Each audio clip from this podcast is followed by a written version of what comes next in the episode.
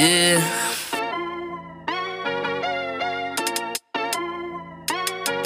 Yeah.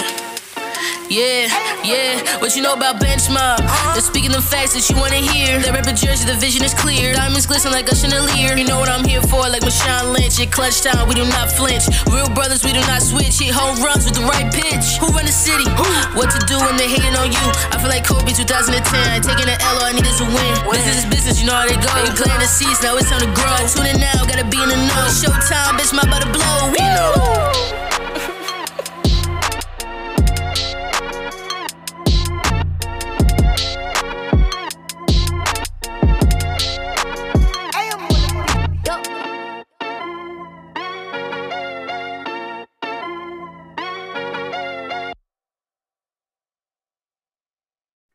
That's the welcome I get. Welcome back to another episode of the Bench Mob Podcast. We got the full squad here today. Well, it's tonight.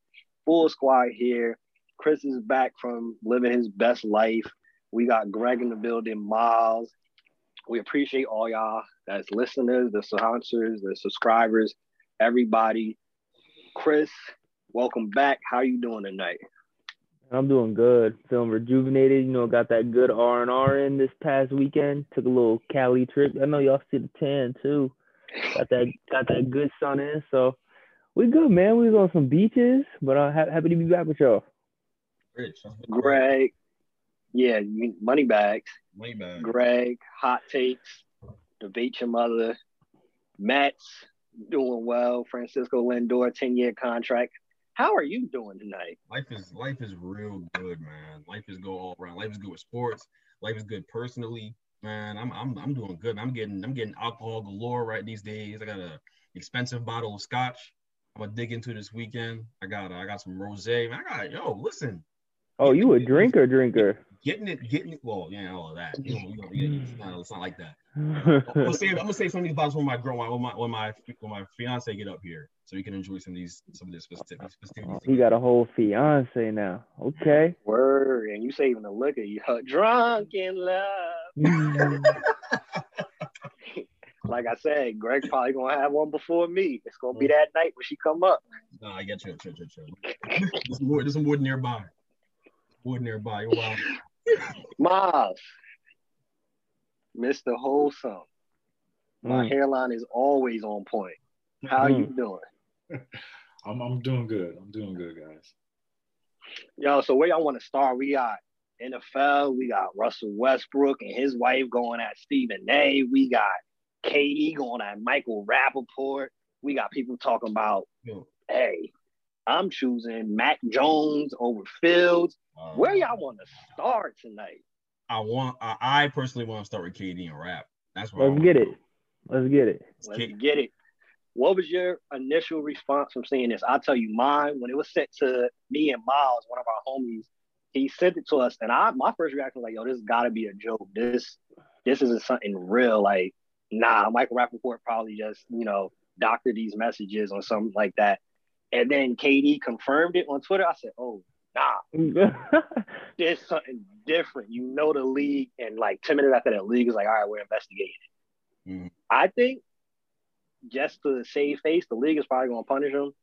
Um, I think Michael Rapaport is extremely corny for releasing it. And even before this, I didn't think that joke was funny, and I still don't think he's funny now. Mm-hmm. Greg, what was your initial takes from it? I, I see everybody online talking about um, raps or, or, or Rapaport's a snitch. He's a rat. He's this and that. Yeah, he's all that. I I, I totally agree. Um, and, and, I don't disagree. I don't even like. I don't like Rapaport. He's an agitator. That's, this is what he does. He tries to get under guys' skin. He goes after Bron. He goes after KD. He he's he just goes and talks trash to get a reaction. This is the only thing he's known for now. I actually don't know why he's famous. Like I don't know why. I only know him. Only know him because he does this stuff like this. So it makes a lot of sense. My issue is not a Rapaport though. It's with KD. Yo, KD has had an issue with social media for for forever. Okay, let's just call let's call a spade a spade. He had the burner fiasco he got caught up with, making those burner accounts got him in trouble when he was in OKC and still with the Warriors, right? Uh, actually, with the Warriors, really, when he made the transition, and he was defending himself online from the hate from the haters and all that stuff, which was ridiculous. And you would think he would slow down, learn less, this lesson from that. And instead, he goes and goes at goes at Michael Rapaport in his DMs like he's some random dude. Like he's just another guy. Like you're KD, you can't do that, bro. You there was no way it wasn't gonna get out one way or another. Rapaport was I'm sure he was sitting on him just thinking, all right, cool, I got this, I got this ammunition. He came crazy. He's talking about my, my wife, even though he didn't say anything disrespectful like, in particular. Um, he's coming left. He was coming crazy. And I'm not saying that Rapaport's right. I'm not justifying it. What I am saying is KD can't be operating like a 16 year old on, on Twitter and right. That don't make any sense. You are worth billion. He's gonna be worth. He's worth billions of dollars. He's gonna be a billionaire. He's a Hall of Famer. He's one of the most famous people in the world. One of the most influential people in the world. He's he's he's big in tech. He's he's he's dipping in all different types of industries. So for him to be on here, and I, I hate to take the grown man stance to all this. I know we can have fun with it and just say KD's KD's like that. That's all out of that too. KD's like that. Don't mess with KD. Yeah, all that's true. But there's a price to pay for that kind of stuff when you are as famous as he is. And you think about all the other stars in the NBA, how often does stuff like this happen? When do you see Bron get in trouble like this? We're gonna make the comparison. When does Bron do stuff like this? You know how many guys, you know, you know, Bron could be in Skip's DMs talking all crazy too, talking about he'll spit on his face. Guess what he didn't do? Any of that. Like it's it's really important. It's, it's, it's bad for the brand. He's got a bunch of kids that buy his jerseys. And, and don't think for a second, and I'm gonna bring it back to my favorite thing don't think for a second that as a black man in America, that these white people that support you on a, on a big scale are not going to start kind of veering away from you and use they'll use whatever they can to get away from you, man. Like that's what it is. All you are is a guy who's a ball in a basket for their favorite team. When you give them a reason to kind of st- steer away from you and stop buying your jerseys and stop buying your stuff, guess what they'll do? I know this is a much bigger, this is a 35,000 foot view, but it's real it's real. It's a real thing, and I don't think that it's gonna. I don't think KD's life is gonna change dramatically from this. It's a minor. It's it's a. It's, it's not a minor thing, but it's it's minor in terms of the effect it'll have on him initially, anyways.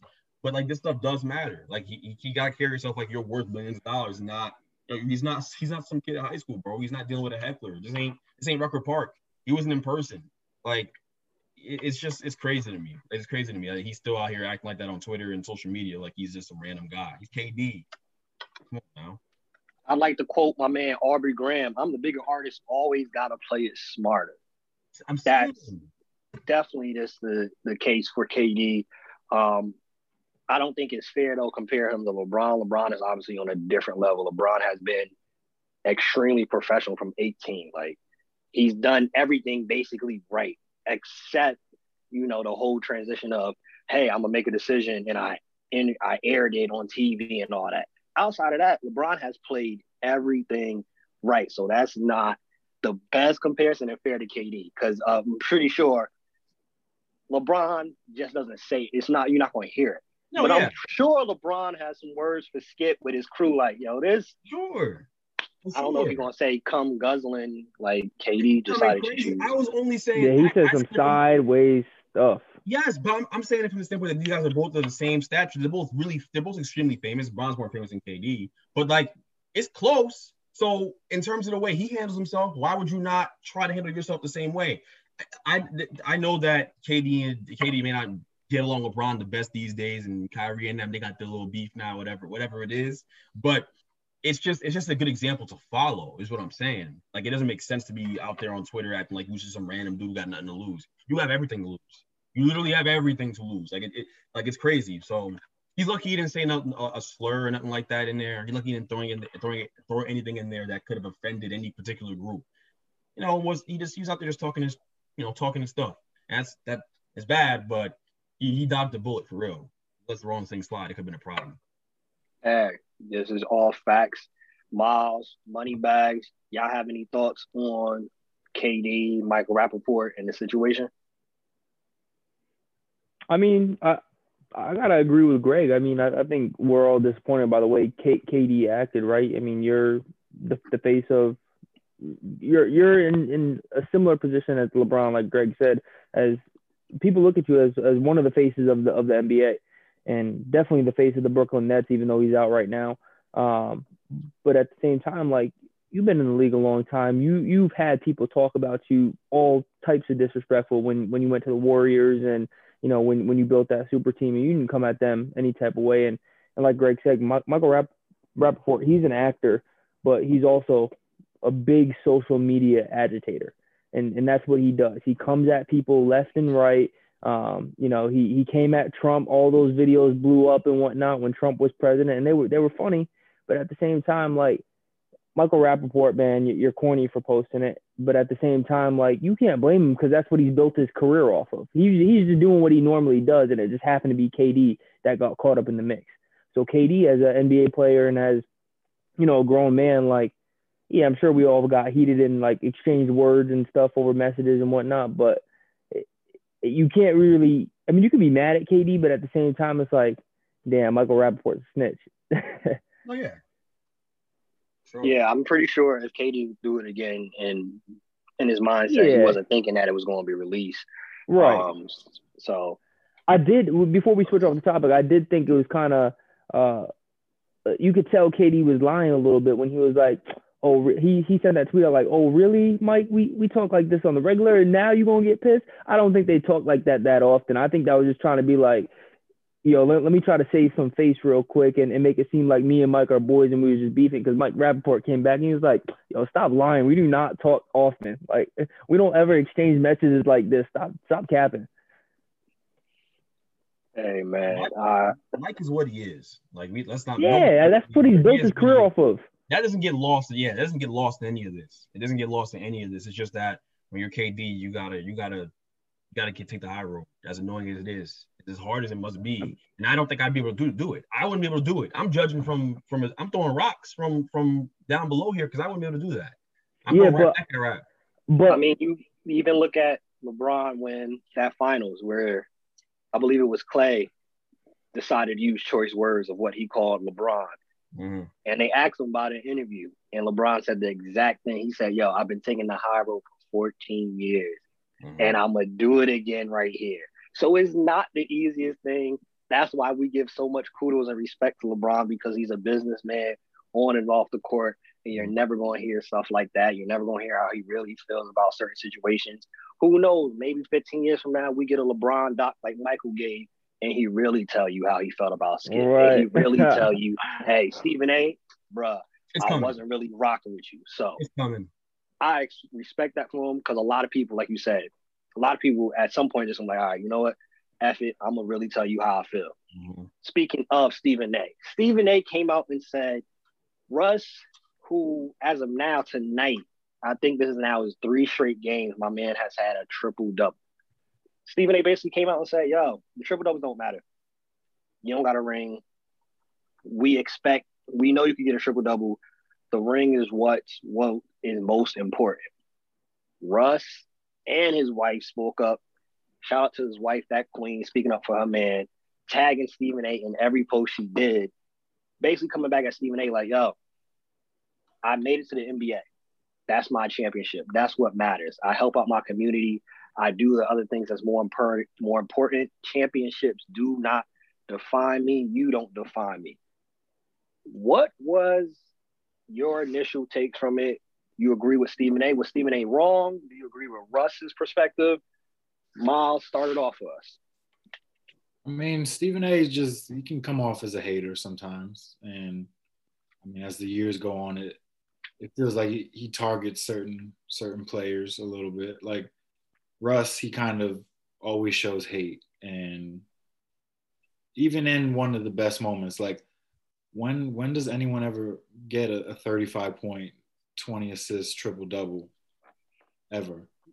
It's it's nearly impossible unless you're Russell Westbrook. Like LeBron's not really gonna do that because it's not gonna happen. But Why doesn't it happen, like- huh? Why doesn't it happen? Why doesn't Bron do that? I mean, he that's not. He's not. I get what you. you Go ahead. He's not. He's not hunting the stats. He's not hunting the stats. Uh-huh. They. Let me sit up. Let me sit up. nah, but he he seems to poke poke the bear a little bit, and it's like you could just show love. It's a regular season game. It's elite status that Russ is continually reaching with each triple double that he gets, but he always brings it back to he doesn't have a championship, which I get. I mean, there's a lot of guys out there that don't have a championship. You praise Damian Lillard, but he hasn't made it to the finals ever. So it's like it almost feels like kind of when Shaq was targeting JaVale McGee, other guys like Donovan Mitchell, it's like a little a little hate, a little hate, low key hate. Because I feel like he does that with Russ, with KD a little bit too. Ever since that move from OKC to Golden State, it's always been a little hate added in there in every take that he has. So it's like you don't have to be like this, Stephen A. I mean, I know you're getting paid the big bucks, but that doesn't mean that you get a pass every time you you come on the, sh- the air. I think it was the wrong timing. I don't think per se anything like I get what he was saying. I don't think anything was wrong with what he said per se. The timing of it, as you said, after having a game like that, which was historic, you decide to point that out. And nobody, including Stephen A., nobody in Washington, not Joe Biden, not Trump, nobody thought Washington was going to be anywhere near a championship with him coming there. So this season, whatever he does is what he does, is greatness. Yeah, I wasn't expecting it to be a championship in Washington. He mentioned, oh, you had Bradley Beal as a teammate now, Hart and all these other teammates. He's had great teammates. With Bradley Beal being his teammate this year, ain't nothing coming of it. We, I mean, come on, we knew that though. So I think his timing of saying that is where it comes off as hate. Yeah, I mean, uh, look, I don't disagree with anything Stephen A. Smith said because, like him or dislike him, he was stating facts. Period. Russell Westbrook is a champion off the court, uh, maybe not on the court, but he's definitely a champion off the court, like he said. But at the same time, no one was debating that. No one was talking about that. Him kind of bringing that up is irrelevant. Like I, but we're talking about basketball. If you're looking at his basketball stats, like the man's getting paid a lot of money, and when you get paid that much money, I think he's getting paid 206 million over five years, which is damn near 41 million a season. You are expected to bring a championship to whatever team you're on that's paying you that money. Now we get it. it the Washington Wizards situation wasn't necessarily his choice, got traded there, but at the same time, like him getting triple doubles, this isn't anything new. He's been getting triple doubles. He's been doing that his whole career. When he was an MVP, he's one of the most athletic point guards we've ever seen. Like him doing that, like it's almost expected of him. And I think that's the point that Stephen A. Smith was was trying to make. And at the same time, like, did he say it wrong? Did he say it at bad timing? Absolutely. I I, I think Stephen A. Smith has uh, a way of phrasing it to grab headlines, to get attention. Right? He does it in He's that way on that. Yes, he does it in that way on purpose to draw attention to the fact of the point that he's trying to make. You know, he used big words like blasphemy and all that thing, right? So when he's talking about Russell Westbrook in this manner, you know, he said it in a way like, we're not worried about him getting triple doubles. Who cares if you know he did it three three nights in a row at, at the same time? And again, it was it was probably really bad timing. He could have waited till whenever the, the next day or whatever to bring that up and brought it up like, hey man, he he, he could have did it the opposite of what he did it. Like give respect first and then say, but hey, Russ, you know, at the same time, it's great what you're doing, but hey, we're looking for a championship at this point with the salary that you're getting. And, you know, you've been to four conference finals already, and you got sent home by James. You got sent home by Damian Lillard already at the same time. But I do, I do have a problem with Stephen A. Smith in this sense when Miles brought up a good point about Damian Lillard.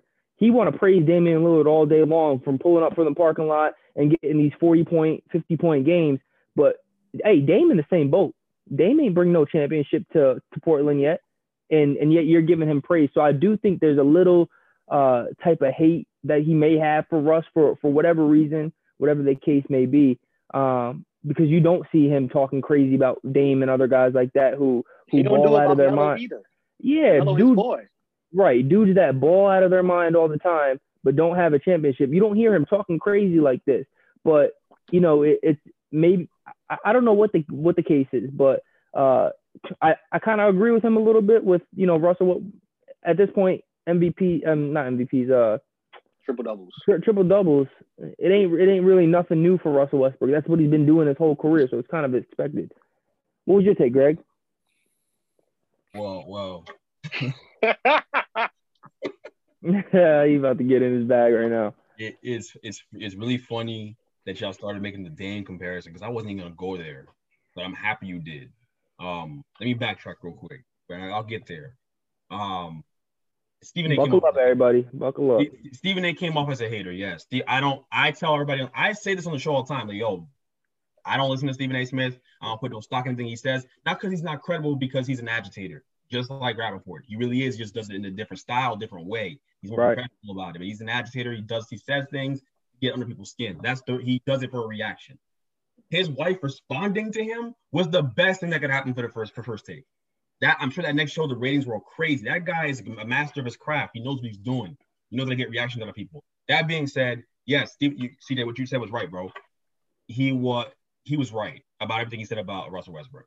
And he didn't come crazy. I actually thought when I first heard the story and I didn't realize what had happened, I thought that he said something and he came left on the show. He talked about, you know, Russ in a derogatory way. When I heard his wife mm. start back at him, I thought that's what it was. When I heard his comments, I was like, oh, this is normal. This is fine. Like I I, there's I didn't take any. There's nothing offensive about this. He's absolutely right. He's but back to your point, him saying it after the guy gets a triple double and he gets like a 20 assist game, right? Comes off as him hating, and he did it on purpose that way to right. draw, draw attention to what he was saying because he said it about Russell before, so it wouldn't have gotten the attention it gotten if he did if he said it in a normal way, right?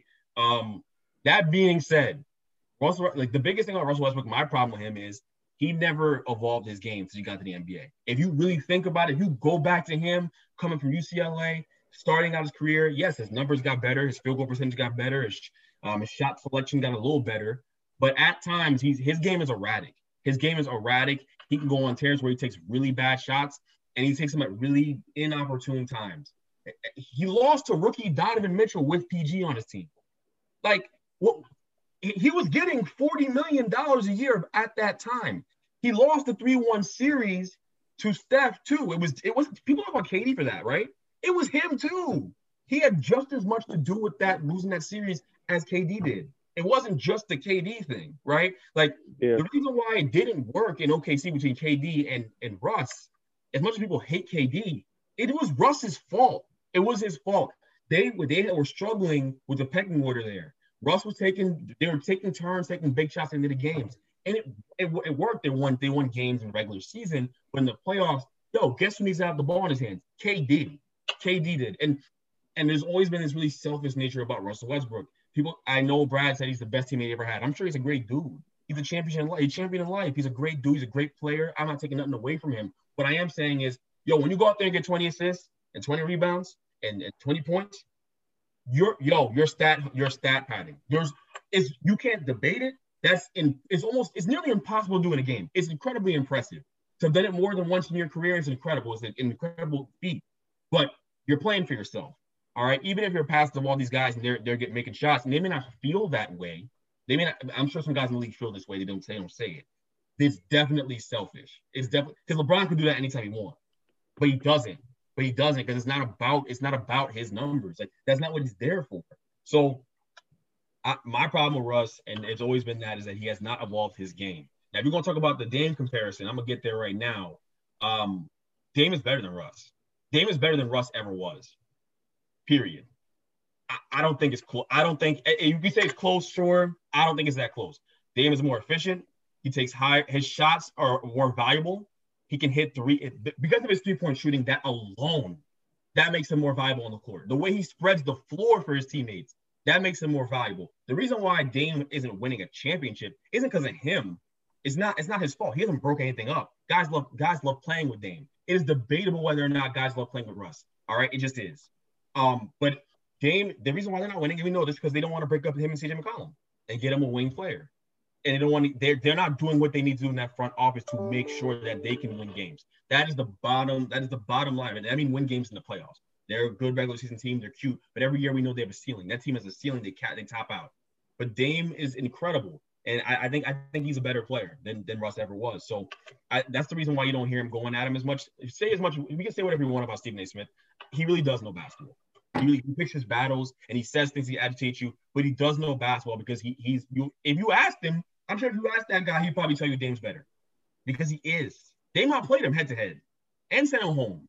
That wasn't no mistake. That wasn't, right. that was, you know what I'm saying? Like it, it's so I, I love Russ. I, I love Russ as a player. He's fun to watch. He banged on Biyombo. That was incredible. He's the most athletic point guard of all time. I don't even think it's that close at all. But he has some warts in his game. He has warts in his game. He has warts on the resume. Losing to rookie Donovan Mitchell, and that and then that sixth game, taking every shot you possibly could. I remember game six in Utah. I remember that. And I remember him taking like 30 or 40 shots, shooting like 20% from the field. Both the film. That was a horrible performance. And he's done stuff like that before throughout his career. And he's just too erratic. His game is erratic. There's not enough control to it. He hasn't evolved enough throughout his career. So that's why we're here. Yeah, there's expectations. I, I don't care about triple doubles as much. You're right. It's watered down to me. I think the reason why we have the narrative about triple doubles being watered down is because of Russ. That's his effect. That's a big effect he's had on the game. It's really, it really is. Because whether people want to say it or not, that's everyone's thinking it. If you know it subconsciously. If you know basketball, you know what Russ's pro- awards are, and that's that's one of them. He, he does play for himself a little bit. And hey, I want to ask y'all this: the ring culture. Do you think we go too far, and do you think there's inconsistency on how it's used in the media? Certain players, you hold them to that standard. Other players, they get a pass. What about the ring culture? Because honestly, if we talk about it and keep it a stack, a part of the super teams, a part of people leaving is because the media has put such an importance on getting championships. Basically, you could average 35 for your whole career and you didn't get a ring, mm, you're second tier. You can't be in the conversation with the greats. It's true. I think sometimes it's warranted for some superstars the ring conversation for Russell Westbrook is warranted because he was in position to win a ring and did not. And he played a part. He played a big part in the reason why they lost that series. That's it. You don't lose three. You can't lose a three-one lead, bro. It does. It does. It's inexcusable. It just is. Um. So yeah, I, that's that's it's fair in that perspective. But you're right. Like a guy like Devin Booker, for example, he may never win a ring. He may never win one, and, and he's incredible. He's an incredible player. But they're gonna they're gonna guilt him into joining a super team at some point, or maybe he'll stay in Phoenix and be a ride and do be on some ride or die stuff like Dame's going to be into and with the Trailblazers, and they're not going to remember him the way they, they, they, they, that they should. You know what I mean? It bothers guys like Charles. Charles is not remembered the way he should be. That's that's the nature of the NBA. That's been the history of the NBA. If you don't win a ring, they don't remember your game the way it should be remembered. You don't get the respect you deserve. That's not. I don't think that the media fostered this environment. I think fans did. I think fans do. Mm. I think it's the fan problem. I don't think it's a media problem. Fans heckle these guys in their in, in their comments. Fans DM these guys. Fans mention them on Twitter, talk about you don't got a ring. That's why Shaq comes off as the old man and the hater because people don't and like Shaq's won rings, but like people really don't realize how great that man was. Like it, it's a lot, it's a lot of that. It's a lot of fan pressure. It's fan generated pressure, and the media buys into it, and they they they they really push that narrative out there when they're on their platform.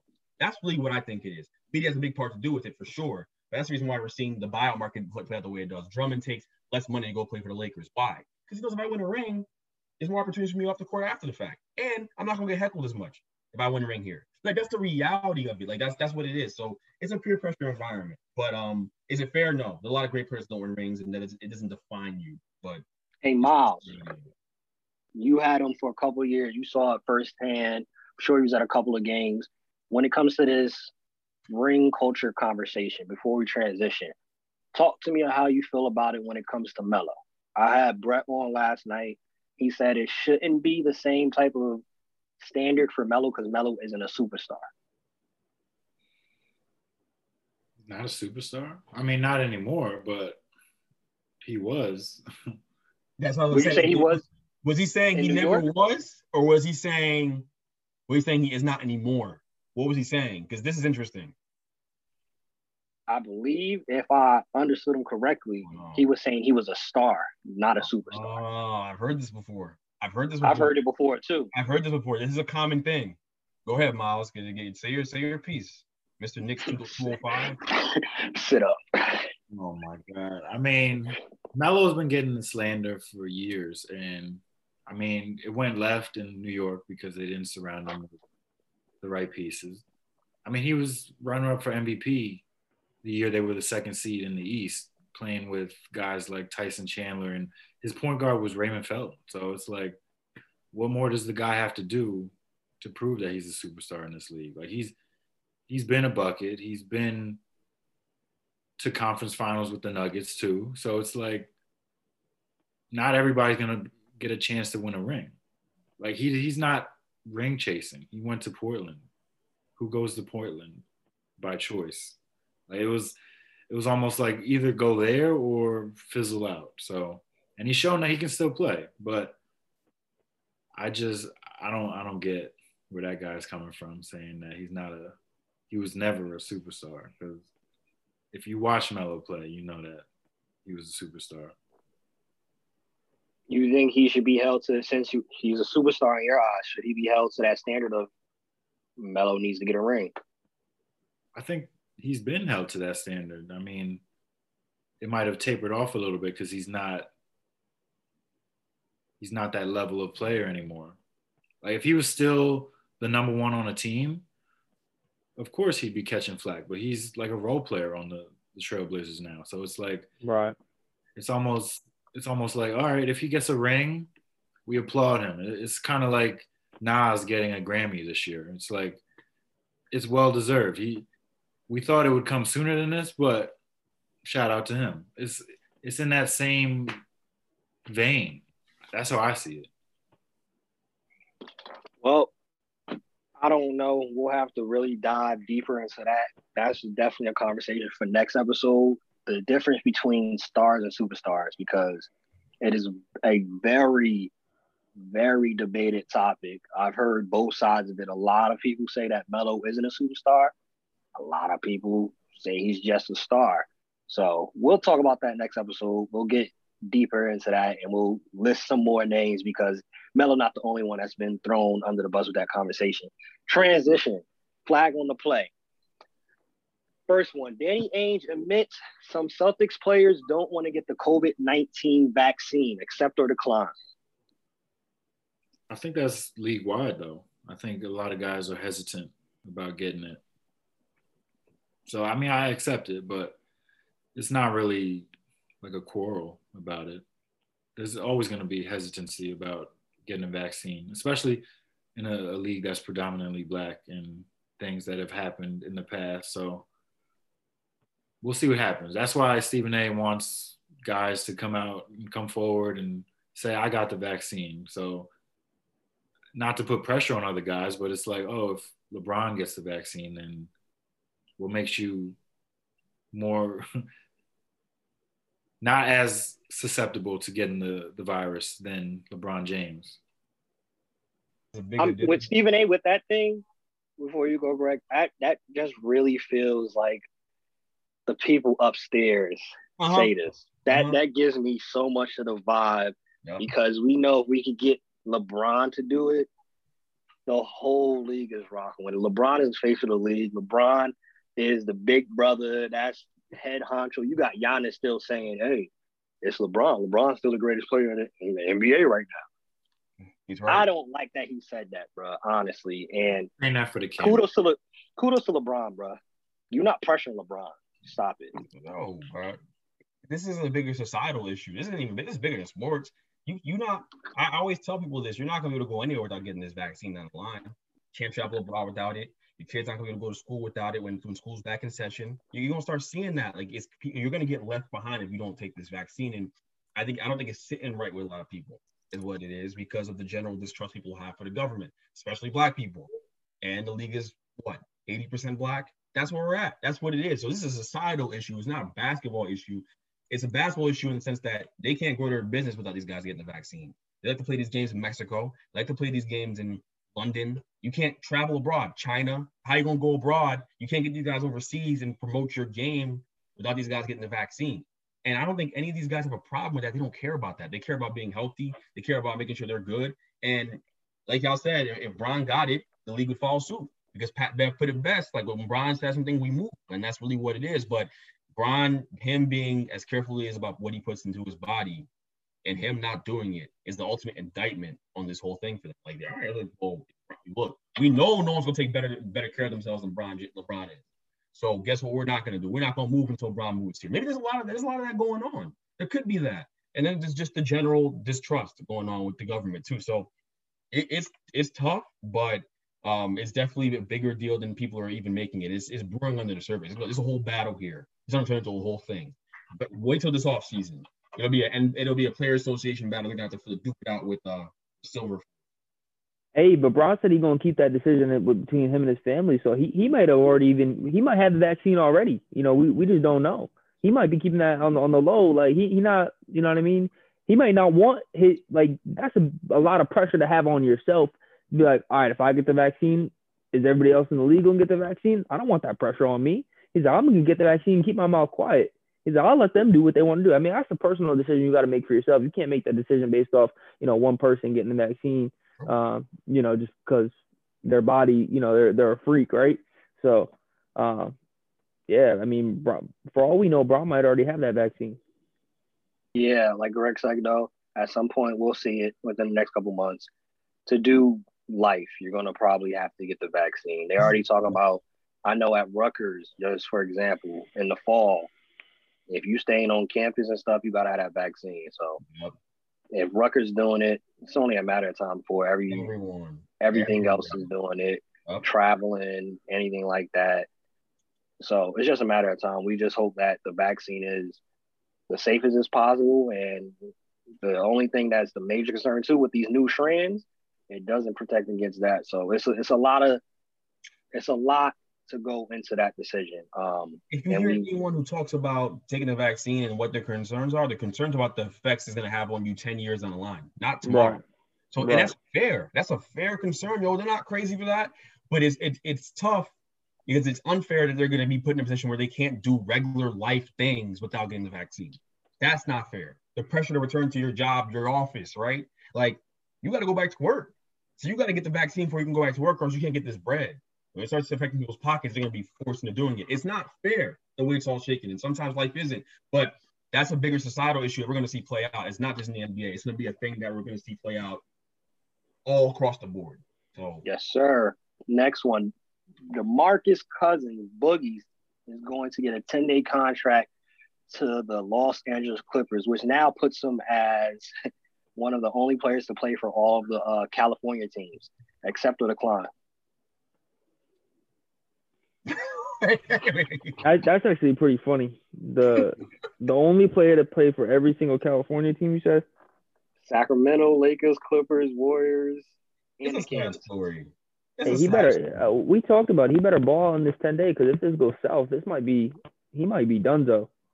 He's already done, Dunzo. I know, but I'm saying like with all the injuries he's had, like he's always been given like chance after chance after chance. We talked about this maybe a, a month and a half ago. Like if he gets injured again, it's done for him. Like it's curtains. Like no more 10 day contracts, no more nothing. Like you sitting at home, you retired, you, you find another gig. Like he he got a boy. yeah, I'm gonna pray for him. Facts. Y'all don't think he's a better option than Zubac and Ibaka? No. Sheesh. No, he can't play defense. He can't play defense. He can't run. He doesn't rim run. He doesn't do the, the, the pass ball's heading in a new direction, bro.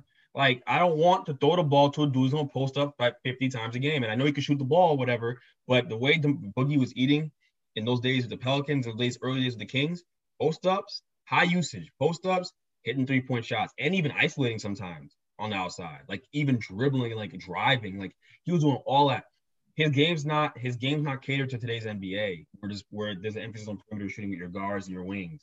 So no, like he's not a better fit than even Zubac now. It's actually crazy. It, it, it, he's better at bas. he's better. Um, he's a better basketball player than Zubac. If you go to the park, he's gonna kick Zubac butt, butt in a one-on-one.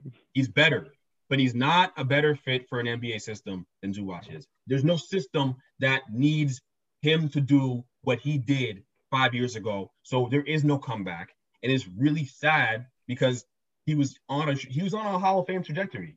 That's where he was at, and he got hurt. And it, it just goes to show you the shelf life in the NBA and pro sports is, is really short. Take advantage of it while you can. Get that bread while you can, because Isaiah Thomas another good example. He's another good example. It's, it's really it's really go hand in hand with both of them. Ain't nobody need Isaiah Thomas to do what he was doing in, in, in with Boston anymore. They don't need it. Like it's, it's for both of them. It's curtains it, for both of them. It's really sad. It's that's how short your self life is. And you know what? Boogie should be happy because you know what? His his contract was guaranteed when he got that extension. That was what it was. But when Isaiah got hurt, it was right before the bag came. The back, the Brinks truck, the, the Brinks truck never made it. He kept saying back of the Brinks truck. That junk got that junk hit a curb and never made it. And so he Mhm. he he, he Got a he- flat tire on the They way. got caught a flat tire on the way. That's what happened. They got it got hit up for they got hit up like they do in GTA. They get that cash off it. They, they got, they hit a lick. That's what happened, bro. And it's all Danny Ainge's fault. But you know, like it's just it's sad, man. It's a sad story. But nah, man, he's, he's not a fit for NBA system anymore. Like what what's what what team needs him doing that? I don't need him doing that. I don't just I don't just yo Drummond, same thing, bro. I don't need you posting up like that, bro. Like that's not your job. I told y'all. How you supposed to be getting other night without Bron there? Not that many. Hey, man, y'all see, y'all see, bro. Don't want mm-hmm. don't want to get in his IT feed. I know it's the IT, but yo, it's it's so true, bro. Think it's the proof's in the pudding, bro. It's, these NBA execs tell you how they feel, bro. That's what it is. It's the same thing with Russ Westbrook. They want to take it back there. Why did no one trade for him? If he's so great, why did no one trade for him? Because they don't think he's worth forty million dollars. He's a buyout candidate in a couple years. Give it a couple years. They're gonna buy him out, and then they're gonna do him dirty. His career's gonna end dirty. Watch, bro. I'm telling you, because teams don't need that. I don't need you to give me 20 assists. No. Can you give me a playoff win? Can you? Are you speaking facts, though. I can't. I can't even argue with you. I can't even argue Yo, they tell you how they feel about you. IT's not in the league right now. He's still on the couch. He's still on the couch. He's still working hard. Talking about talking about what? What's your slogan? Slow grind. That grind be mad slow for mad long. That's, that's Nah, you coming disrespectful. Oh, it's not disrespectful, bro. It's just the truth. I love Isaiah Thomas. I love Isaiah Thomas, bro. He's a lefty. I love He Isaiah Thomas. he said slow grind. That grind been mad slow for mad long. That's It's disrespectful true. as hell. No, bro, it's true. I'm not, I'm not on some Ant Edwards stuff right now. Isaiah Thomas gonna be in the league next year. He gonna sign a ten day. A 10 day. He was a top three MVP candidate a couple years ago, bro.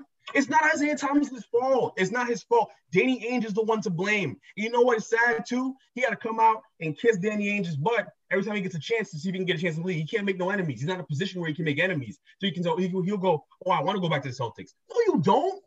You, you want to get back in the league. You don't want to go back to the Celtics. They, they ruined you. They screwed you. That's what happened. The Celtics Yeah. screwed him. He was on a, he was on a Hall of Fame trajectory too. And he might have been a borderline candidate. I mean, we had we don't who knows how many more good years he had left. You know what I'm saying? Like all he made all star teams. Like nah, bro, it doesn't sit right with me the way his way, the way his career ended. But you, it's acceptance. This is a final stage of grief. Acceptance. Boogie's done. Boogie's not boogieing no more. You know what I'm saying? Isaiah Yeah. Thomas, he on that slow eh, eh, that grind, that grind, that grind came to a halt. He's still grinding, but like it's just, it's just, there's no results here. And it's sad. It's really sad, but it's true. Transitioning to the next one, flag on the play. Um, Dan Orlovsky. Dan Orlovsky was asked about why he thinks Justin Fields has dropped.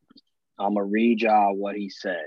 Oh, I love this. One, I have heard that he is a last guy in, first guy out type of quarterback. Mm. Like, not the maniacal work ethic. I've even heard it compared to Justin Herbert, where it was like, dude, when Justin Herbert showed up, he was like a psychopath when it came to working and getting ready for the draft, or even at school, like, give me more. I want to work nonstop. And I've heard that there are issues with Justin Fields' work ethic. The second thing is, where is his desire to be a great quarterback? I think that there's a desire to be a big time athlete from what is expressed to me, but where's his desire to be a great quarterback? And if he's great, you got to be willing to find things that you are not good at and just freaking grind on. Now, he did come out today and he apologized, saying that the sources that he had lied to him. And it's believed maybe because they were trying to have Justin Fields drop in the draft. He said that he spoke to Ohio State personally, and Ohio State, who actually coached him, said he has a good work ethic. His reports aren't true. Hold up, Greg. Hold up, Greg. Let me go. Let me go. Cause I have better, This I is- have better explode. this Wow. this the problem that I have with with these reporters, man. There's too many apologies going on right now. Way, way too many apologies going on. Get it right the first time. If you want the facts and if you want the answer, go to Justin Fields. Hey, how are you going to become a great quarterback? You know, what are you doing to prepare yourself to become a great quarterback and not just, you know, a good athlete in the NFL? Ask him himself. Stop going off of Joe Schmo told me this. He doesn't work hard. He doesn't work hard, and then come out. Oh yeah, my sources were wrong the next day. Like that's crap. No one wants to hear that. You're you're a reporter. This is what you do for a living. Get the facts right the first time. Justin uh, Fields, we're gonna talk about him when we talk about the Matt Jones comparison and, and what they're doing in, in, the, in the draft stock and all that. So we're not gonna get into it too much right now. But hey, he he, he gonna be in good hands in the league, and you know his his pro day proved that. But uh, yeah, man, you got to get it right the first time. You can't be coming out the next day uh, after you made a bold statement like that, talking about hey, you know, he, he doesn't work hard and, and whatnot, and then apologize the next day. That's that's that's BS. I think the other thing too with this, we constantly see this happen to the black quarterback, man. And always even even with the apology, I hope not, but you could see something like this affecting Justin Fields, and we talking about he in the second round or the third round getting drafted.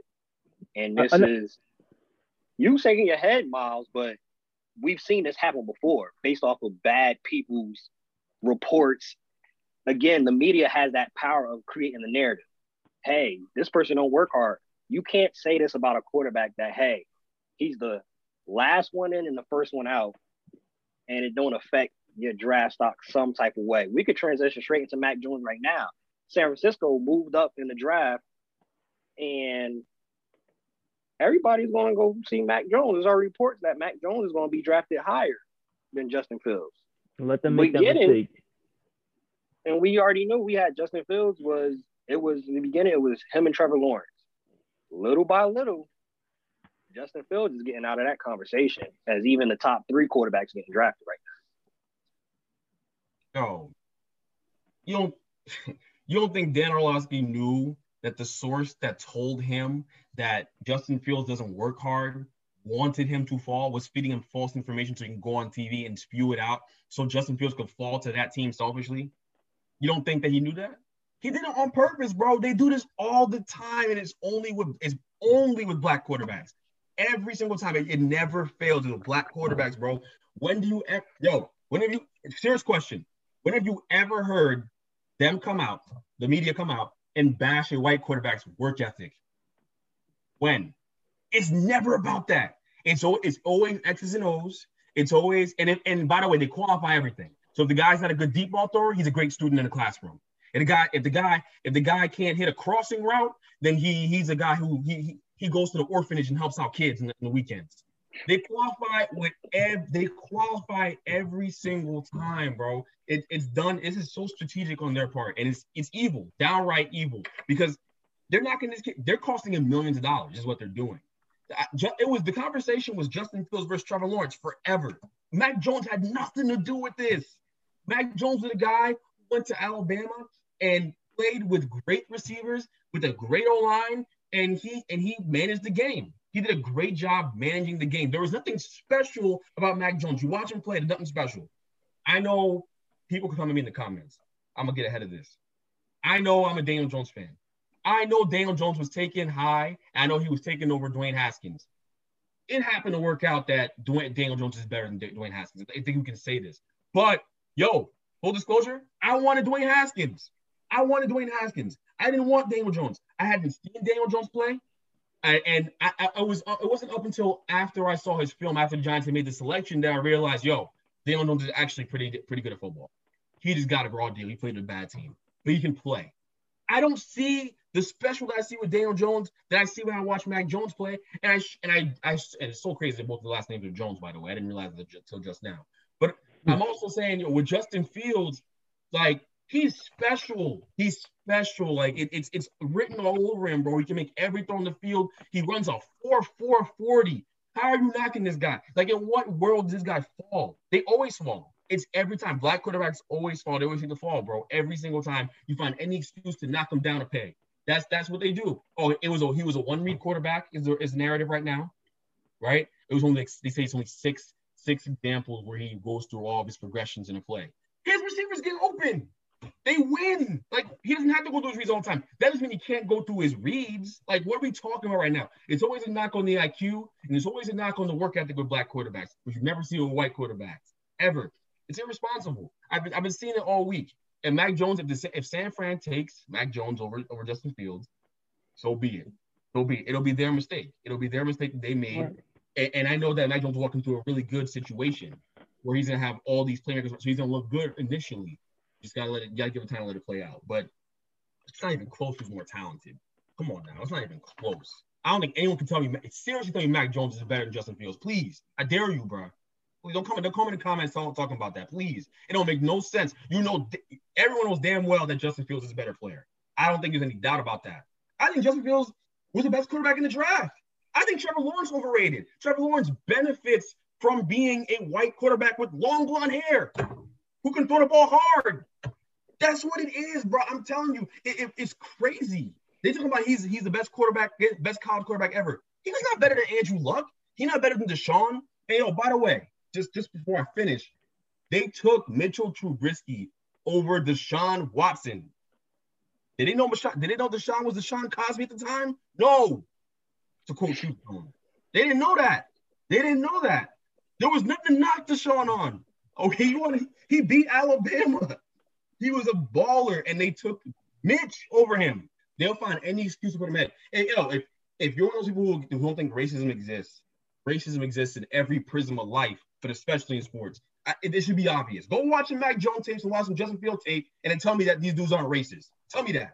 That's what it is. Dan Orlovsky racist. Period.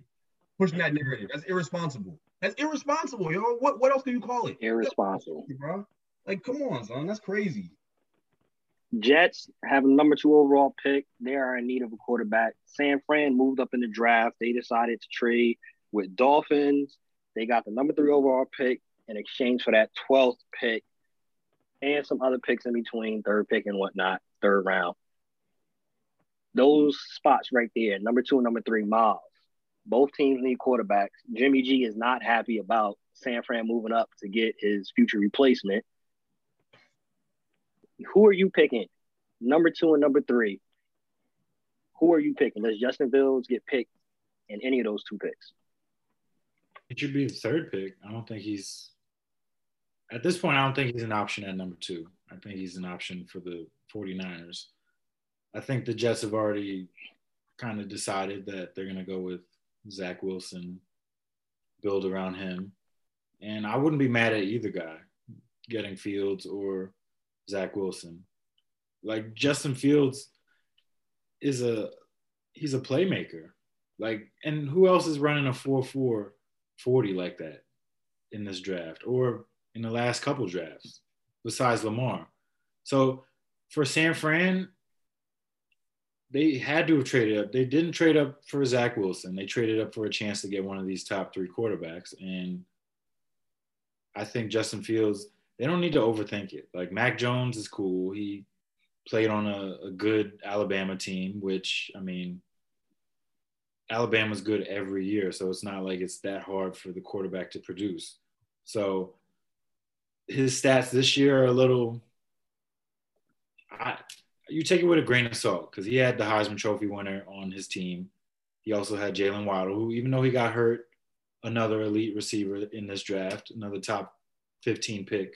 So you got two receivers going top 15 for your team. I mean, Justin Fields, he would have had Chris Olave, but he didn't come out. Like Justin Fields is going to be good in the, the league. So I don't I don't get where everybody's up in arms about it. I know I'm getting off topic, but no, you shouldn't. You talk about it, bro. Yeah, it's it's crazy because I mean Fields coming into college, I think he was either one or two in most of the, the high school rankings between him and Trevor Lawrence. So it's like now you're you've seen his film, you start to overlook some things and, and overanalyze some things too. Like he's a one read quarterback. I mean, like Greg, they're basing that just off the Northwestern game, which is crazy. It's wild. Yeah, and Northwestern but, had a top five defense in college football last year, so it's like historically you, good every yeah. year. Like, as if he can't have a bad game. He had to have a perfect game every year for him to be picked second in this draft. While Trevor Lawrence, he didn't really play that well against Ohio State, so it's like he's still going number one. People kind of overlook some of those bad games and right. Justin Fields has an off game in the Northwestern game. And that's held against him as a cardinal sin, while Trevor Lawrence can go out there and be be mediocre in big games. And he, and you watch him play, he doesn't. There's a lot of times he doesn't wow you. This is so true. Wow, you're you're on you're hitting the nail on the head. It's it's a car. It's it's you can hold it against Justin, but you can't hold it against Trevor. Trevor Trevor's God sent. He, he came down here. He, he, he baby Jesus now out here. That's that's what that's what they're anointing him as. It's crazy, bro. You can't you can't say it's not racism. You can't say it. It's definitely league wide. Reading all the reports that San Fran moved up to get Mac Jones. Yeah, it's league wide. That's the belief. And just another quote to put out there that's pushing the narrative, and I think is absolute nonsense. Chris Simms, who was a quarterback himself, mm-hmm. Kyle Shanahan trying to control his own fate. You trade up to three for a quarterback who is NFL ready right now, not a project. And to him, he says that's Mac Jones. So that yeah, shows but- you right there. That's I'm not of the agreement, but that shows you right there. The narrative is being pushed. I don't think he Justin Fields is not getting picked top three, nah, maybe top four. Trey Lance, Trey Lance didn't get picked over him too. Yo, they they they black quarterbacks are always a project. When have you ever had them say black quarterbacks before ready? Like when? When do they ever say? I, I, I, I gotta think. Re- you gotta think really hard. It shouldn't be this hard, bro. It shouldn't be this hard to fit to find one. Like it's it's crazy. It's so obvious what they're doing, and people don't want to call a spade a spade. It's so wild to me. Like it's clearly race driven. And Dominique Foxworth was on TV this morning, and he pointed that out. Shout out to him on ESPN on Get Up. He said that a lot of this is is you got. He said it in the most in the cleanest way possible. You don't want to lose his job. Keep getting them checks. I understand, but he said, "Yo, like this. A lot of this is race driven. A lot of this is race driven. Race plays a factor in the way that we evaluate these quarterbacks. One million percent. So Trevor Lawrence's bad games don't count against him, but Justin Fields does. Zach Wilson's bad games don't count against him because he can throw the ball uh, while skipping to his left and right. But Justin Fields can do the exact same thing, and it doesn't look as good. Yo, Justin Fields made the exact same throw that Zach Wilson did, and nothing. Crickets. I ain't hear no. I ain't hear nobody on TV talking about it, raving about the same way. Ain't even blow up on Twitter the same way. Just think about it, bro. It's so obvious. It's right in front of us, bro. It's really crazy. Sports is just a smaller microcosm of the world.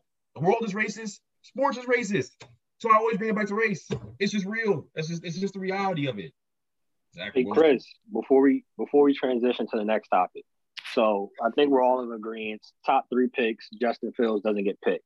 You got Atlanta at four, who you might say needs a quarterback of the future. Your Bengals, y'all got your quarterback. Miami got their quarterback. Seven, Detroit, guess they got their quarterback. Mm-hmm. Eight, Carolina. Mm, I don't know if you got your quarterback. in Denver, who also is technically in need of a quarterback. Between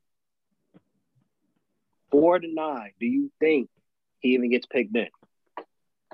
I think Carolina is definitely an option. Denver, I'm not sure if uh, if, if Denver goes goes ahead and, and takes a chance on him, or or they you know think Lock's their guy and, and they, you know, grab a piece to go ahead and help him out because they got Jerry Jeudy now. So if they get him another wide receiver, maybe they can see something out of Lock.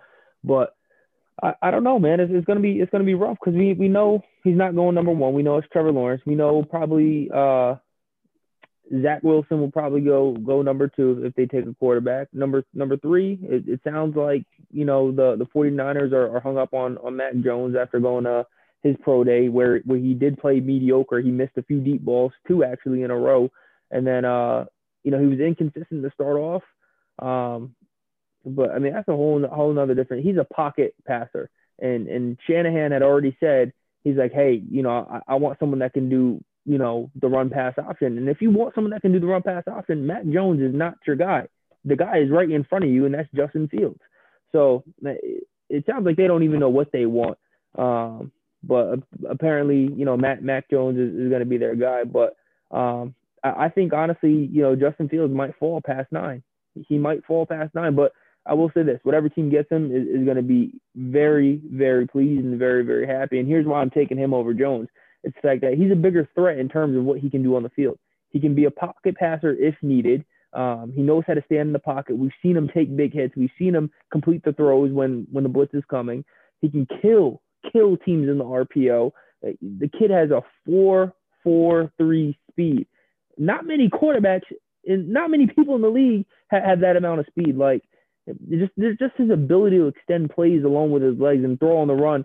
Like we said, we saw him make the same throw rolling out to his left off balance through the deep ball, that that post corner in the end zone um, at his pro day. Same way Zach Wilson did, and feel like, oh yeah, he made he made a few good throws. But when Zach Wilson makes that throw, you see it on Sports Center Instagram, you see it on Bleacher Report Instagram. It's everywhere. Justin Fields is the real deal.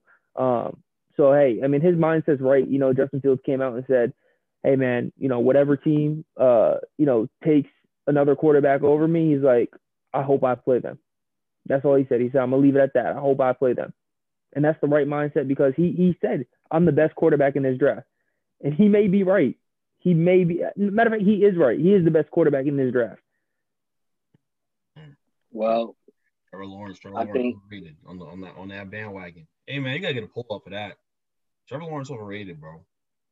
The lights going, the lights I get think- I don't think he's overrated. Justin overrated. Fields exposed him. We oh. showed him he was over it. His confidence was down, bro. He was sulking the game. Oh, man, man, overrated, bro. hey Miles, talk talk to us. You you don't think he's overrated? I don't. I think in that Clemson Ohio State game, Clemson's defense was awful all year.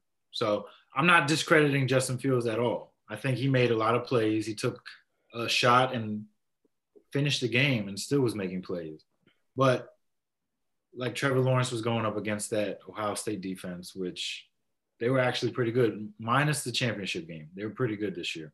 But I don't know. I I think people can think he's overrated because they're saying he's the best in the last 20 years, but this kid went up against Alabama his freshman year and basically tore them to shreds as a true freshman. Not many true freshmen go on the national stage and just light it up like that. Like he wasn't even the starter for most of the year, but they saw how good he was and Kelly Bryant, wherever he is, he probably hates him more than Greg at this point. So it's I like don't hate him. I don't hate Trevor Lawrence, bro.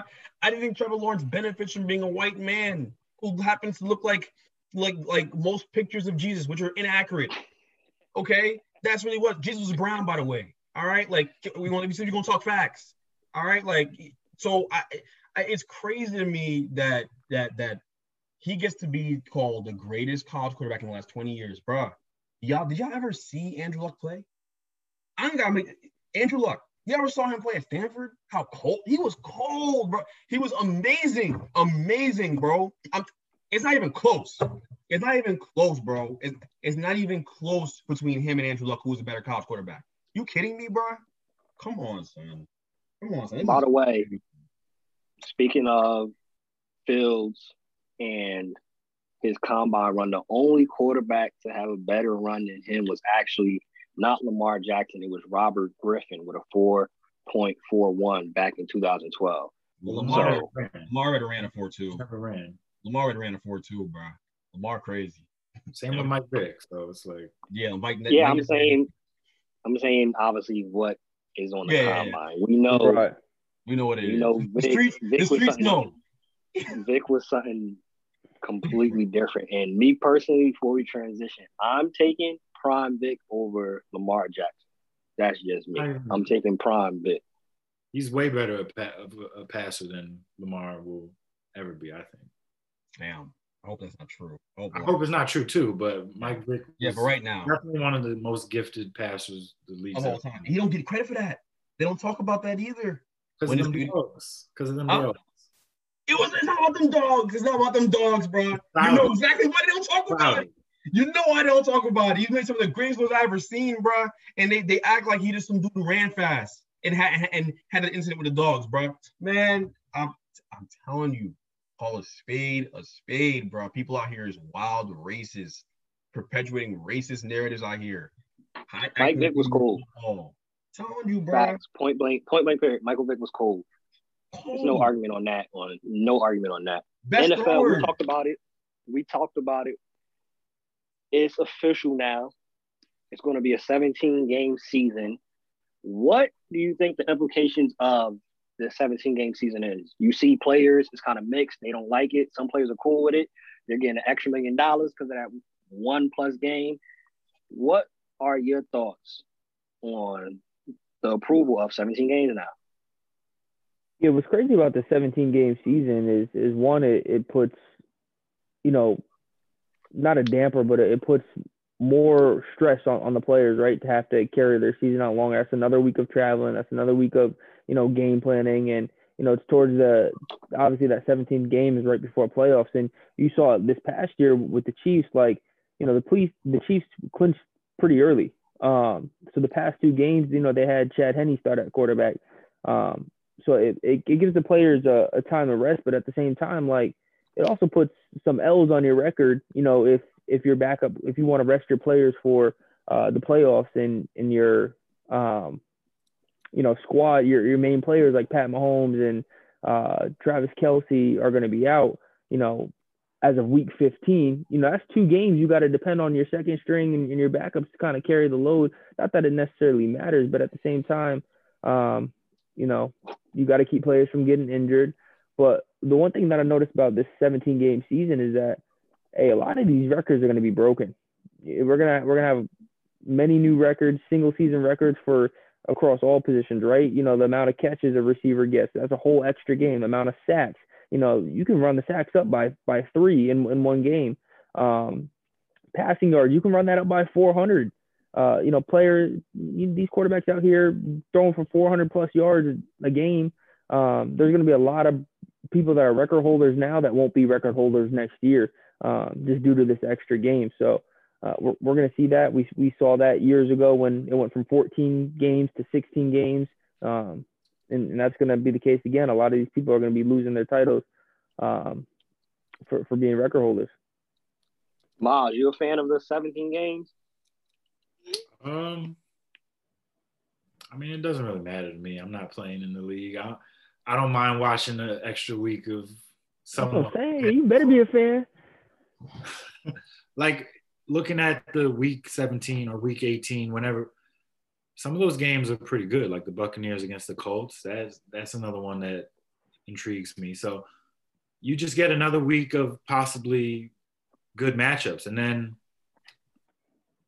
coming down the stretch, like like Greg was saying, I mean, like Chris was saying, you're gonna have guys sitting out, and I think more and more if you you're in a, a blowout situation during the season, you might have guys sitting like the second half or like at they take a couple plays in the third quarter, but they're up by so much they don't need to play because they need to make it through the whole season. So mm.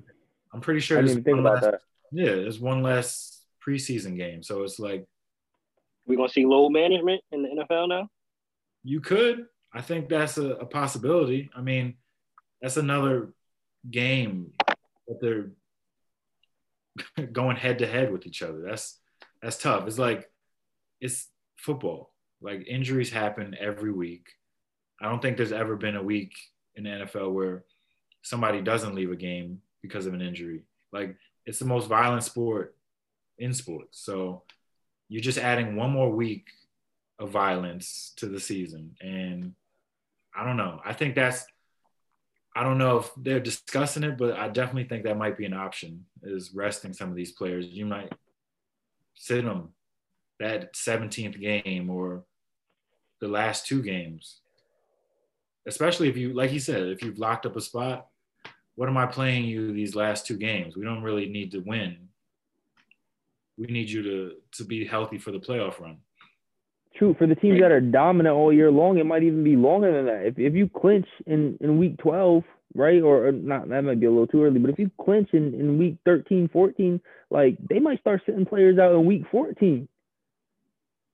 I mean, I think that they'll, they might still play like a few snaps here and there, like use those last couple games, sort of how they do preseason. Like they play mm. a, a series or two, but like this, this doesn't really matter for us. Like you got to still keep that chemistry because if you've seen some of these teams that sit players that last week going into the playoffs are a little rusty going in. So you don't want that rust factor to to come into to play. Greg, who does this benefit more, players or the owners? Oh, owners. This is selfish. Why would you ask him that? This You is- knew you knew the answer to that, and you Nah, wanted him to go off. Like I was gonna say regardless. He testing you. Yeah, he testing you. Come on, bro. Like, I, the owners, come on. This selfish. This is greedy. he know what he doing. Kamara- Alvin Kamara had a reaction where he said, "This is some bulls." Along those lines, I, I'm, I'm paraphrasing, and a fan slid in his DMs. All right, and and basically said, you know, you're lucky to play this game. What happened to real football players? Yada yada. Meanwhile, the real football players he's talking about back in the 80s and 70s and all that stuff played 16 games, but, but you know they didn't play 17 games a year. This is new. Not This is- only that, they can't walk right now. they can't walk. They have CTE. They got all different types of issues. I think they played 14 games. Yeah, I was about to say they played 14 games. They played 14. Oh, okay. But the real football players. All right, cool. So the, the the the crazy thing about this is it's unfair to the players. It's it's it's it's messed up. It's messed up. It's, it's and it's all built. It's all born of cor- corporate greed, uh, greed. Except this time, the corporate greed is from these owners. Um, Yeah. This is going to be something that the NFLPA is going to fight about. I'm sure. Um, it's good on paper for fans. Great, more football. They want to get ways to find ways to get more football for us and get us seeing more football. And I understand that, but this was not the right way to go about doing it. Um, I would be lying to you if I said as a fan I wasn't excited to see more games, but I also don't think it's a really good thing for the league at all, even for even for fans. From a fan perspective, your favorite player may go down in week 17, may go down week 16, 17, especially if they because most teams don't clinch that early. Only a couple teams do. You know what I'm saying? It won't. Right. you know what I'm saying? Only a couple teams clinch that early to where they can rest their players. That's not a luxury most teams have. So your players, your star players are going to be out there for, for an extra week, taking an extra pounding, and the injury rate in the NFL is 100%. So this this isn't as good as fans may think it is. It's it's all, it's all good until you're until your play your your quarterback goes down with an injury, or your your running back, your star running back goes down, or your tight end. This is a, a pivotal part of your team. So it's it's it sucks. And from from a Giants fan perspective, it sucks even more because I wanted to wrap up that division in 16 weeks, and I gotta wait an extra week to wrap it up and celebrate. So it just it just delays the celebration for me. But hey, man, like nah, it, it's it's completely born out of just complete greed from the owners. But um, hey, man, listen, it, it is what Hey. is. We saw it coming. It's gonna be a fight though. From the fan perspective, as Miles mentioned, there are some pretty exciting games that they have out there. I want to hear from y'all. What games are you looking forward to most if you had to pick two or three? You got Packers at Chiefs, Bears at Raiders, Vikings at Chargers, Lions at Broncos, Cowboys at Patriots, Eagles at them Jets, Seahawks at the Steelers, Washington at the Bills, Giants at the Dolphins, Buccaneers at Colts, Saints at Titans, just to mention a few. 49ers at Bengals. Which of these games, I didn't even mention all of them, which of these games are y'all looking forward to the most to to watch?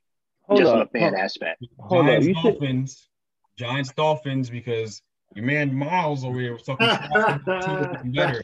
And when Daniel Jones walks into that week 17 with though having thrown 34 touchdowns to 35 touchdowns in a year and only having like seven picks, and and meanwhile Tua over here is going through the sophomore slump that quarterbacks go through, then what? What are we gonna talk about? Yo, don't. Yo, they got Golladay. They got all these pieces. Yo, man, don't don't let me be right How about we go from talking about the schedule to talking about the Giants? because, because Right. the Giants are on the schedule, and I'm, he asked me about a game. I'm excited about a specific game because All you're the talking teams are that on the trash, schedule. huh? All the teams are on the schedule. Oh, you're, you're, you're giving your, your games that you want. All right. All right. Yes, yes. You was giving, you was mm-hmm. talking that trash. Giants, Dolphins. Here's our chance right here. We're gonna get a matchup. This is gonna be the first matchup of their careers, of their respective careers. And I, I'm telling you, Daniel Jones will outgun him. And I'm telling you, Daniel Jones will have a better season than Tua this year. We'll see. You can bet that.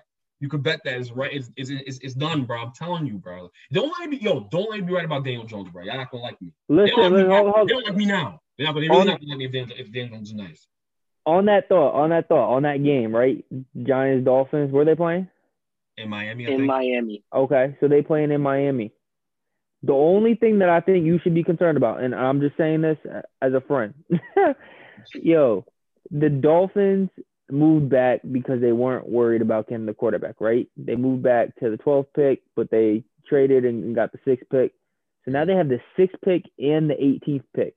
You know they're getting some wide receivers. So although y'all got Golladay, Golladay still got to prove himself after being injured last year.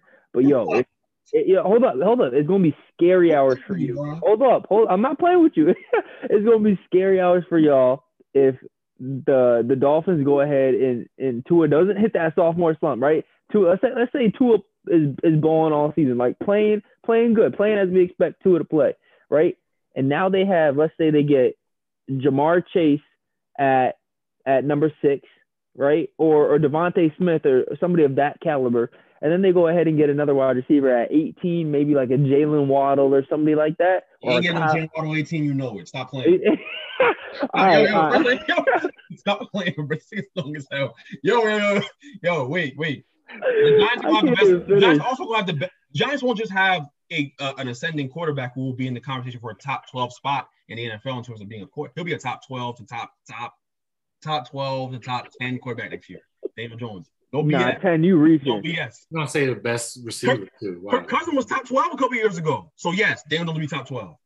Um, but um, but they'll also have the best uh, the best passing defense in the NFL because last year they had a great one, and they only added to it with Dory Jackson, and they got Xavier McKinney who's gonna play a full year. Y'all don't know Xavier McKinney yet. The Giants fans do know he, he's special. We know him from Alabama. We know him. All right, yeah. So so Miles don't Miles, you don't know him. Miles, Miles acting that I unimpressed. know who that is. All right, I'm making sure. So I, I'm saying to you, yo, listen, they won't they won't be able to lock up whoever they put out there. And I know Ja'Marr Chase is a freak, but I got Bradberry. Bradberry, Bradberry, the kind of kind of corner you need to guard, guard a guy like guard, guard a guy like um Ja'Marr Chase, and he's not getting Waddle, so I'm not really tripping off that. I would take Pitts So- if I was them. So, is there any other games outside of the Giants Dolphins games that interest y'all? Not for Greg, no. But No, no, no, that's not true. Uh, the uh, the Bucks, the Bucks, the Bucks versus the Colts is interesting because I think it'll be really interesting to see how the Bucks will be playing for a playoff playoff spot in Week 17. It won't be resting their players at that time, so that would be fun too. That's a bold prediction right there. That would be fun because they'll, they'll still be playing for one. They'll be playing for them, one of them wild cards. It's like another Tom Brady slate. you on a roll today. You're on a roll Sounds today. crazy. hey, bro, hey, it, it, it's got to happen. The, the other foot's got the other shoes got to drop at some point. All right, and I think that this year you're gonna start to see a little bit. All right, but that's all. Hey, listen, we'll see. We'll see. They brought back all their starters, right? So they- they'll be playing for a playoff spot. Miles, Chris, any games for y'all? I mean, I already said Buccaneers, Colts. I think that's gonna be a good one. We'll see how Carson Wentz is playing by then. Um, That'd be interesting, that too. who else? I would say Packers, Chiefs, but I could see them both sitting their starters by this point. Like they'll both have won the division by then. So what? What's the point? But that's kind of what people would want to see in the Super Bowl. They want to see Rodgers versus Mahomes. So it would be nice to see those two guys go at it. We'll see. Let the chips fall where they may, and then definitely not Giants, Dolphins, but You watch? You better watch that because you're talking all that trash. You can't do that. You might as well bring up the Jets. You you rather watch Giants Dolphins than watch the Jets play next year. I'll tell you that right now. And I could see Rams Ravens being a good game too, because Stafford, I think he's going to change that team. The Rams. It's a sleeper. I, hey, I don't think the the Ra- the Ravens are going to be the same team that we thought they was going to be. They would they wasn't impressive last year. I don't think they're going to be impressive this year either. I, I think I think the Ravens are going to take a back seat in, in the AFC North, and uh, yeah, man, I, I think that that game might be a blowout. Real quick before we transition, who do you think winning the AFC North? Is the Ravens is taking a step back. Steelers going I think the I think the Browns got it this year. Browns probably gonna win again. Browns I got it. think I think the Browns got it this year. Very sustainable what they built there. So I think the Browns would win that division again. But, hey, who knows? Lamar might come if the if the Ravens draft Rashod Bateman, I may feel different. Because Rashod Bateman's that guy. No one talks about him. Ran, he ran a 440 today. These the analysts, the experts were saying he's gonna run a 4.6. He ran a 440 at his pro day in Minnesota. La- Lamar hitting him on that deep ball though. Huh? Is Lamar hitting him on that deep ball Yeah, Lamar throws a good deep ball. What are you talking about? He threw a good deep ball. Ke- His- his- his- consistently? That's it. Huh? No, I'm saying they need a new coordinator because that that just option. It's a little, it's a little. I mean, you got to run the option. You can't not run the option with Lamar Jackson being your Yeah. quarterback. That's their bread and butter. Yeah, But but then this underneath throws, they don't take any shots downfield, so it's like it's a real predictable offense. So I mean, Hollywood wasn't getting over the top anymore. Hollywood, Hollywood was suddenly not so Hollywood last year. It just all came to, it kind of all fell apart. Niggas dropping balls. It was all, it was a mess. He's getting pressed up at that line. That's what it was. Yeah, he's small. He's small. So you get Rashod, who's a big physical Frail. guy, who get downfield and make contested catches. I like, I like him. He's one of my favorite wide receivers in this entire class. So watch out for that. If they get him, I think they'll be they'll be they'll be cooking with some gas. We're gonna end off the show with this one. I saw this report come out and I thought it would be cool to have this conversation of creating your ideal defensive back. We've mentioned it throughout the show. Greg has mentioned, you know, we got cornerbacks in the Giants that are physical and tough.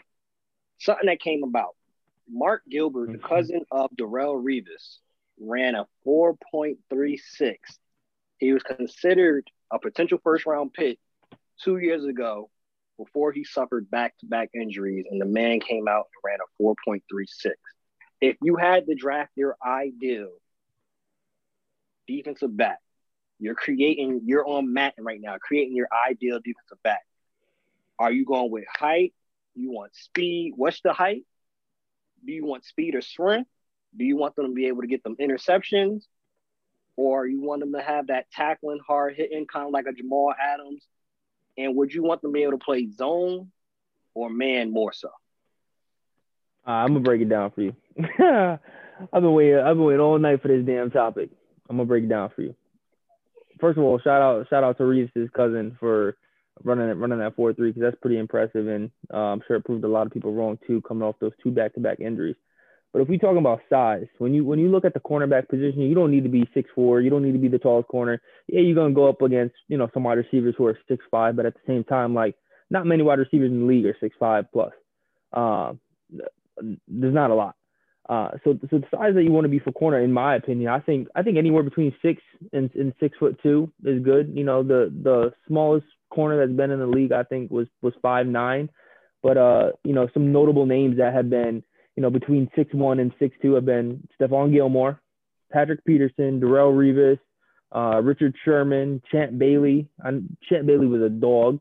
Um, and then obviously you, you want the cornerback to have strength. And here's here's the thing about about cornerbacks. Um, if a quarterback is strong and, and he's playing you man coverage, and even if he's dropping back in his zone and he's pressing you at the line, people like Aqib Talib used to do that a lot. Josh Norman in his prime used to do that a lot. Jalen Ramsey does it now. Um, you know, something about those three guys that I just said, Talib, Norman, and Ramsey, all three. I know we don't swear on this podcast, but I'm, I, I gotta I gotta let this one fly. All three of those guys, they're shit talkers. They bring that energy at the line and they they're physical with you up front. And that's what you need as a cornerback. You need to be physical right from the jump because, you know, let me tell you something about receivers. They do not like being assaulted at the line. And I say assaulted because a lot of times we just talked about Hollywood Brown. Yo, he can't he, he gets held up at the line. He's small and he's frail. Yeah, he's quick, but it, yo, if, if you get your paws on him and you jack him up and you get in his chest, yo, one of the main reasons that receivers and uh, cornerbacks get into fights on the field and you see them, oftentimes is because that receiver got punked. He either got hit, he, he was someone was being too physical with him and he didn't like it. So I, I think uh, you know physicality is a huge part as to why uh, you know cornerbacks in the NFL are successful. Um, is because one one they can jack you up at the line, but um, obviously you want them to have ball hawk skills, you know, good tracking skills when the ball's in the air, right? If they're running with their back to the ball and they turn around, you want them to be able to locate that ball pretty quickly. Um, if you're six one and six two, like I said, like we talked about with height, you're oftentimes going to have long arms and be able to, you know, reach out and deflect balls and whatnot. Um, and obviously, you want to have the ability to recover, right? One thing that's uh, I could care less about the Jamal Adams. He's a safety and whatnot what Jamal Adams does is incredible. Um, plays in the box a lot, able to blitz and, and, get sacks on the quarterbacks. But again, he's a safety. Um, for, for cornerbacks, man, I don't I don't need you to be the quickest guy. You're already playing seven yards off the ball if you're you're in coverage. Um, you know, you just got to have good footwork and good hips. I think good hips is one of the key skills that you need to have as a cornerback, especially in the NFL. Because if you're you know, backpedaling, right? And the guy is doing a post route, and you got to be able to open up your hips and run with him. Some of those guys take off. A guy like Hollywood Brown, right? Especially if you're you're playing off and, and you're in cover three, and and he opens up and, and starts going towards the middle of the field. You got to be able to open your hips, turn with him. But then if he breaks that off and goes into a post corner, you got to be able to spin 180 degrees and stay keep your balance and and stay on your feet and, and run with him while looking back at the ball too. So um, you know, those are just a few of the qualities that you know I think a good corner in this league will have. Or do y'all have, have any? Do y'all have any disagreements with Chris, do y'all have anything that y'all look for differently? Y'all want speed instead? Y'all want somebody that can hit hard? What are y'all viewpoints on it? Are we all in the same page of the man who actually played that position, who actually played on the defensive side, and is a legend at what he does? Stop, Cap. Y'all have any, Yo, anything? first of all, Chris be holding. Let me tell you that. I ran, I ran, I beat him on, Yo. I beat, I beat him on a fly route. He didn't want to talk about that. I beat him on a fly route, but it's, he was holding me, bro. I burnt him. I got. He got. He hit me. I'm not gonna lie. He's, he's What is this man talking about? He's strong. He's strong, bro. I'm not gonna lie. No cap. You're strong, but you definitely was holding, bro. But on a, on a whole different note, like I had you, bro. But on a whole on a whole different note, if you're gonna talk about the perfect corner, Jalen Ramsey, bro. Jalen Ramsey's the perfect corner. When, I saw this, on the doc, I was like, yo, this is Jalen. It's Jalen Ramsey. Jalen Ramsey is big enough to jam with the line, be physical. He's strong enough to, to tackle you well. I mean, we saw him put Golden Tate in the dirt. Um, that was an incredible Violent. And you got and they got in a fight after that. You see what I'm in a fight saying? after- Yes, yes, yes. Now, the, the problem with guy Jalen Ramsey is he can't cover Tyreek Hill. He can't. Tyreek Hill's just too fast. We've seen the matchup before. It didn't really work out in his favor. But he's still fast. He's just not quick. He's just not as quick. He's still like he's quick, but like those fast, twitchy guys, I, it, you you want a guy like a I don't know, like a Dory Jackson. The guy's just not who's fast and can run side by. And don't do that, Miles. yo, don't do that, Miles. Because yo, yo, no, no, no, no BS, no BS for real. No BS, because yo, yo, yo, don't do. Miles, No, no, no. Miles is top five. Greg said something. Yo, don't Mom do about that, to fall bro. out his Don't do chair. that. No, no, don't do that. Because my, because yo, 'cause he covered Tyreek Hill. There's film on that, and he did a damn good job covering Tyreek Hill. Is that it's, it's well known, okay? If I if he was still on the Titans and I brought him up, it wouldn't be no big deal because he's a giant now. It's a problem. Nah, bro. Like he's fast. He's super fast and quick twitch. He has that. So your perfect corner wants eh, your perfect corner would be big like Jalen Ramsey, physical like Jalen Ramsey, and can open a foot, has great hips like him, but fast and twitchy at the same time. And that's a rare blend. You don't get a guy who's 6'2, 6'1 who can move like that. It's not as common, but that's what you want. I, I feel like because you can jam the line, you can play off, you can, you know, a lot of things he can do. The one thing about Jalen Ramsey too, which a lot of these sorry corners can't do, is tackle an open field one on one. Yeah, he can do. J- Jalen Ramsey, you never hear the commentators talk about that. Guy like Dre Kirkpatrick, yo, this man getting stiff arm halfway across the field. I, I don't even want to get into it because he, he made me mad, but a lot, lot, lot of cornerbacks be diving at the ankles. Nah, Jalen Ramsey come up to you, break Well, down, and lift you up and toss you on the ground. Done that to Golden Tate multiple times. Obviously, they have a history with uh. We're not even gonna get into that, but, but Yeah, yeah. we, we not we not gonna get into that. Hey, mom, give me your thoughts. Ideal, perfect cornerback. Are you going to say Darrelle Revis? Or- or- No. What's you talking? Yeah, I'm gonna say Darrelle Revis. That's All right, so we can I feel- Darrell Reeves, but I can't say Adoree Jackson. But that's different. This he ain't he ain't been in the league for about like three four years now. This he's a legend. Dory Jackson. I'm not. I ain't calling him a legend. Let's not. No, no misinformation. Yo, he gonna cut this tape, make you look like an idiot. That's not what happened. I never, I never brought up Dory Jackson as a perfect corner. I just use him as an example for speed. That's it. For speed. Listen to the damn podcast. All right, go ahead. Nah, I- feel like the deal would be Darrelle because a lot of these schemes now they run more zone than man. Like when Revis was out there, he was on an island. He was it was man every time, and he's going up against the best receiver every time. And I just feel like if you want the perfect corner, Darrelle Revis is that perfect corner. Like nobody would take a chance on him on Sundays because they knew there's no point in throwing over there. He's got, he's on his hip every time. But if I had to add to Darrelle, I'd probably add like maybe Deion speed and ball skills, and then maybe Cromartie's athleticism because he's I was thinking about him too. he's the most athletic cornerback I feel like that's ever played in this league. Making one-handed catches, verticals probably over 40, like Yeah. lengthy as hell. So it's like if you could add to Revis, that's what I would give him. And that would probably be the greatest cornerback to ever play. Hey, another great episode. I'm gonna get a floor to Greg. Take us home, Greg. Hey, man, listen. Oh, you want me to close the way you close it? You close it up. You already know the vibes, bench You know vibes. You know, if you stay ready, you don't got to get ready. But the floor, the floor is yours. You get the last word. The last word, bro. I, it- I feel like there was something I wanted to talk about going into the show today, and I just I'm just blanking on what it is now, and it's really annoying me. Is it a Dory Jackson? Huh? Is it a Dory Jackson? No, it's not. Shut up. no, oh, I, it just hit me. Hey, uh, we posted that clip of Ant Edwards talking about RJ Barrett yesterday, bro. We talk about that. That was pure entertainment. I want I want to pose this question to listeners before I head out of here. Who's the more offensively talented player between RJ Barrett and Ant Edwards? I think we're gonna be real surprised about the answers we get here. I'm not gonna give y'all my take. If you listen to the show, you know how I feel already. You already know what it is. All right. But I want to hear I want to hear y'all takes on that as well. But uh no, I said my piece today. I got I got my words in, man. So I, I feel good closing the show out on that. I want to hear what people say. That post up, bro. You Put that, think, put you would think RJ's been on five title runs and switched a couple teams by now. The way he gets attacked on this show, it's crazy. I ain't even attack him. I asked a question. Yeah, and by the Hey, way, I, didn't. I didn't even do the attacking and did the attacking. And Anthony Edwards is the reason why we're having this conversation. Okay, and it's a fair one. It's but you fair one. loved it. You loved him saying that too. Oh hell yeah, I did. hell yeah, I Hey, did. yo, Hell yeah. bench mob, we out. Peace. When I heard him say that, I was like, I know Greg